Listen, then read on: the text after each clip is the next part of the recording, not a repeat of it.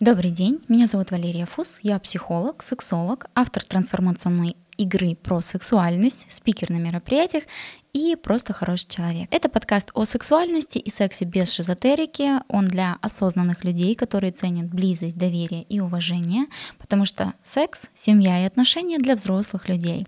Вот. И то, к чему мы с вами идем, будем учиться выстраивать диалог, слышать друг друга, а еще знать и понимать себя. Сегодня хочу поговорить с вами про сексуальность, а, потому что самый частый запрос от женщин звучит примерно так. Как раскрыть свою сексуальность? Я проявляю слишком много мужских качеств, как стать женственнее? Все, что касается темы сексуальности, тут почва вообще очень зыбкая. Если вбить в Google, что такое сексуальность, вы получите примерно 2,5 миллиона ответов. А вот некоторые из них, да, это широко распространенный термин, обозначающий сексуальные характеристики и сексуальное поведение людей. Это важная потребность человеческого организма. Это способность человека вызывать сексуальное желание у других. Это энергия, которую транслирует в пространство женщины. Это умение получать удовольствие от секса и транслировать сексапильность в пространство. Вообще, сексуальность человека сама по себе — это совокупность многих факторов. Эмоциональных реакций, переживаний и поступков человека, которые связаны с проявлением и удовлетворением полового влечения. Но в большинстве случаев ее пытаются упростить до двух-трех определений. Допустим, сексуальная женщина — это какая? Это желанная женщина, это сексуально привлекательная для мужчин, ее все хотят. Она стройная, она ухоженная, она постоянно получает оргазмы и может удовлетворить мужчину. И Чаще всего это вот какая-то непонятная энергия, которая должна исходить от настоящей женщины, и никто не говорит, что это за энергия, как ее померить, где она находится, как ее восполнить и так далее. Что касается темы маскулинности и проявления мужественности, здесь картина, в общем-то, не лучше. Мужская сексуальность, то есть она всегда связана с маскулинностью и, соответственно, со стремлением мужчин ее подчеркнуть. То есть силуэт, тело, мышцы, мускулы и так далее. А обязательно мужчина должен быть умный, ухоженный, он весь такой тестостероновый, и от него прям веет вот этой вот сексуальной активностью. Она обусловлена половым гормоном, да, тестостероном. Благодаря тестостерону у мужчин такой решительный мужской характер, лучше выражена агрессивность, у него такая мышечная сила, которая превышает жен, женскую. А сексуальный мужчина чаще всего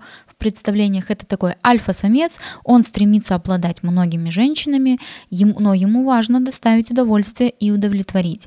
Он хочет всегда и всегда готов, ему все женщины дают, да, никто ему не отказывает. Вот.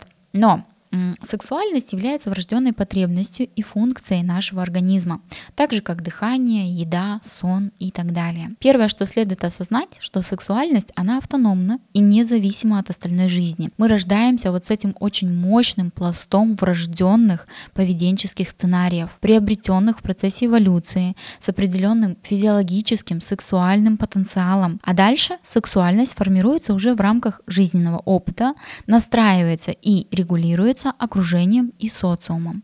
В целом это такая система взаимодействия между физиологическими, культурными и психическими факторами внутри каждого человека. Изначально сексуальное влечение нужно было нам для продолжения рода, но со временем эта функция отделилась и сексуальность приобрела собственную ценность. В глобальном смысле сексуальность является мотивацией для социальной активности, для повышения качества жизни, для яркости самой жизни. Она также влияет на принимаемые нами решения, даже если они не ведут к сексуальным контактам. Она является двигателем для излечения, изучения себя и мира. А если посмотреть на сексуальность в современном мире, у нее тоже есть определенные стереотипы. То есть идеал сексуальности в нашей культуре сегодня, здесь и сейчас это такая сильная половая конституция, это такое мощное сексуальное желание, важность сексуальных отношений для человека, да, то есть они обязательно должны быть важны. То есть здоровый человек должен интересоваться сексом и получать от, от него удовольствие. Сексуальное желание не должно превалировать,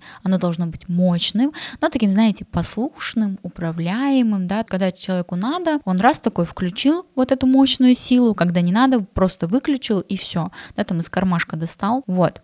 По, по назначению использовал и до следующего раза убрал обратно. Нужно быть страстным, нужно быть чувственным, но при этом оставаться рациональным, всегда готовым к сексу, но только в подходящей обстановке. Отсюда и возникает вопрос, что со мной не так? Потому что сложно соответствовать всем стандартам, которые транслируют нам окружение, семья, партнер, блогеры и так далее. Отсюда у нас появляются установки, комплексы, начинается самобичевание, потому что мы не можем всем этим стандартам соответствовать. А начинается погоня за вот этими мифическими образами, которые нам транслируются, да, из, допустим, из медиа, из СМИ, постоянное впихивание себя вот в эти какие-то стандарты, когда не получается, начинается невроз, снижается либидо, начинается избегание секса, начинается разрушение себя и отношений в целом. Так вот, не существует какого-то одного шаблона сексуальности на всех. Сексуальность — это как наша ДНК, она уникальна у каждого человека и не повторяется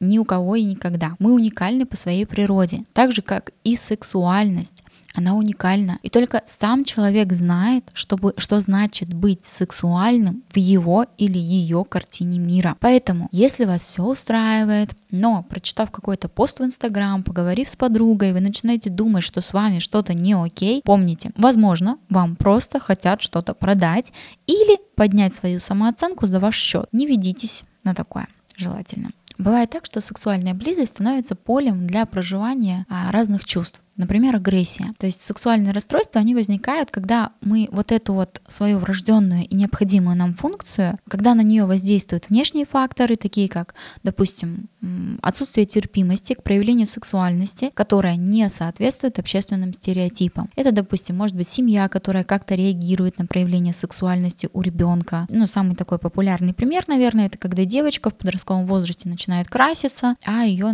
там родители шеймят, что ты накрасилась, нашла стала будешь похожа и так далее, да, смой себя это уродство. Вот, сюда же уровень жизни, культура, ментальность, с которой мы растем, и внутренние факторы самого человека. То есть это может быть состояние здоровья, особенности психики, тревожность или какие-то другие чувства. Все это может деформировать нашу сексуальность и приводить к дисгармонии в отношениях с собой, с миром и с принятием себя. И чем больше отвергается наша собственная сексуальность, тем более искаженный вид она принимает, и тем более искаженным становится становится ее проявление. Как я уже говорила, сексуальность, она врожденная. И попытки подавить это врожденное качество можно сравнить с попытками подавить какие-то базовые инстинкты. Например, инстинкт самосохранения. И тогда у нас что появляется? У нас появляются социопаты, да, малоприятные люди.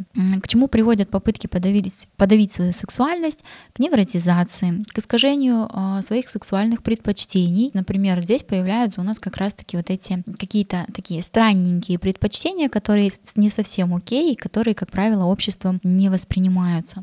Да, то есть, допустим, а, у мужчины а, эрекция наступает только когда его, допустим, там унижают. Или там а, девушки, у девушки возбуждение приходит только если ее связывают и плеткой бьют, к примеру. Да? Вот это вот все формирует состояние, искажение сексуальных предпочтений, оно формирует состояния, которые могут вести к преступлениям на почве вот этой вот искаженной сексуальности. Это как у нас появляются маньяки, эксгибиционисты и так далее. Когда когда нет возможности проявлять сексуальность разными способами, а только каким-то одним, и таким, какой видит мама, папа, бабушка, дедушка, тетя, дядя, кто-то другой, вот только так, а не иначе, в этом и есть опасность. Сексуальная деструктивность, она закладывается в детстве дефектами воспитания и образования. Чаще всего психологические проблемы возникают у тех, у кого были заложены негативные установки по отношению к своей сексуальности в процессе воспитания. И здесь речь даже не об откровенно искаженных представлениях, да, что секс это грязно, что секс это вообще фу, что сексом занимаются занимаются какие-то падшие женщины. Здесь мож, могут быть даже условно нормальные представления, которые одобряет общество. Допустим,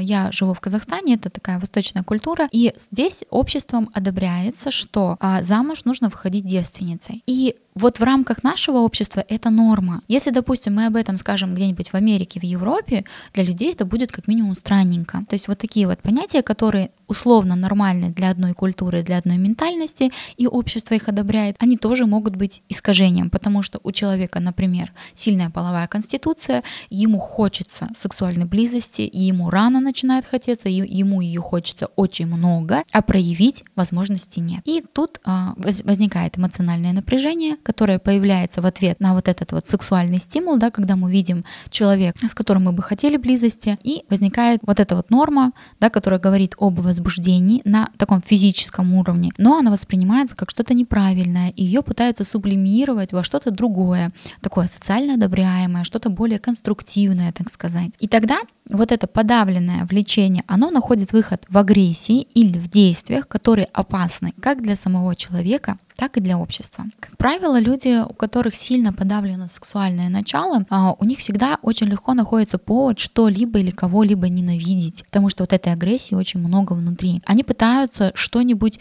исправить, но не в своей собственной жизни, а за ее пределами, чтобы все соответствовало их картине мира, их понятиям справедливости, их стереотип. А отсюда же начинается шейминг, когда кого-то условно стыдят за то, что его сексуальность не как у всех, за то, что он может себе позволить больше, чем другие. Очень яркий э, пример это фильм Малена, которая была такая яркая, красивая, интересная женщина, да, она не соответствовала картине мира того города, в котором жила, и по итогу все это закончилось агрессией. Вы если смотрели, помните вот эту сцену, когда женщины с такой очень жестокостью э, нападали на нее, с таким даже садистским удовольствием удовольствием уродовали ее, чтобы она стала как все, да, чтобы вот это вот в ней загасить. Но при этом вот такие люди, они, как правило, не осознают причин своей агрессии и пытаются их как-то преподнести, чтобы это было социально одобряемо. Например, борьба там за чистоту нации. Это, например, допустим, вот борьба с этой там Маленой, которая стращает их мужей, мужей, да, там смущает их разум. То есть это там вот какая-то все время борьба прикрывается. Это все дело борьбой. А это помогает избавиться от чувства вины за свои собственные неправильные сексуальные потребности или за свой предыдущий опыт, который противоречит стереотипам, которые мы выработали в течение жизни. То есть это такой стыд за свой предыдущий опыт. В основе социальной агрессии чаще всего лежит вот эта вот подавленная сексуальность, и которая не находит выхода или находится в таком латентном состоянии. А на этом у меня на сегодня все. А в следующих выпусках я вам расскажу, зачем нам нужна сексуальность, как наша мама влияет на сексуальность, что можно со всем этим делать. Хорошего вам дня, ставьте мне звездочки, лайки и пишите а, в директ, если у вас есть какие-то мысли по этому поводу. Э, я очень рада всегда обсудить и поговорить на интересные темы. Всем пока-пока!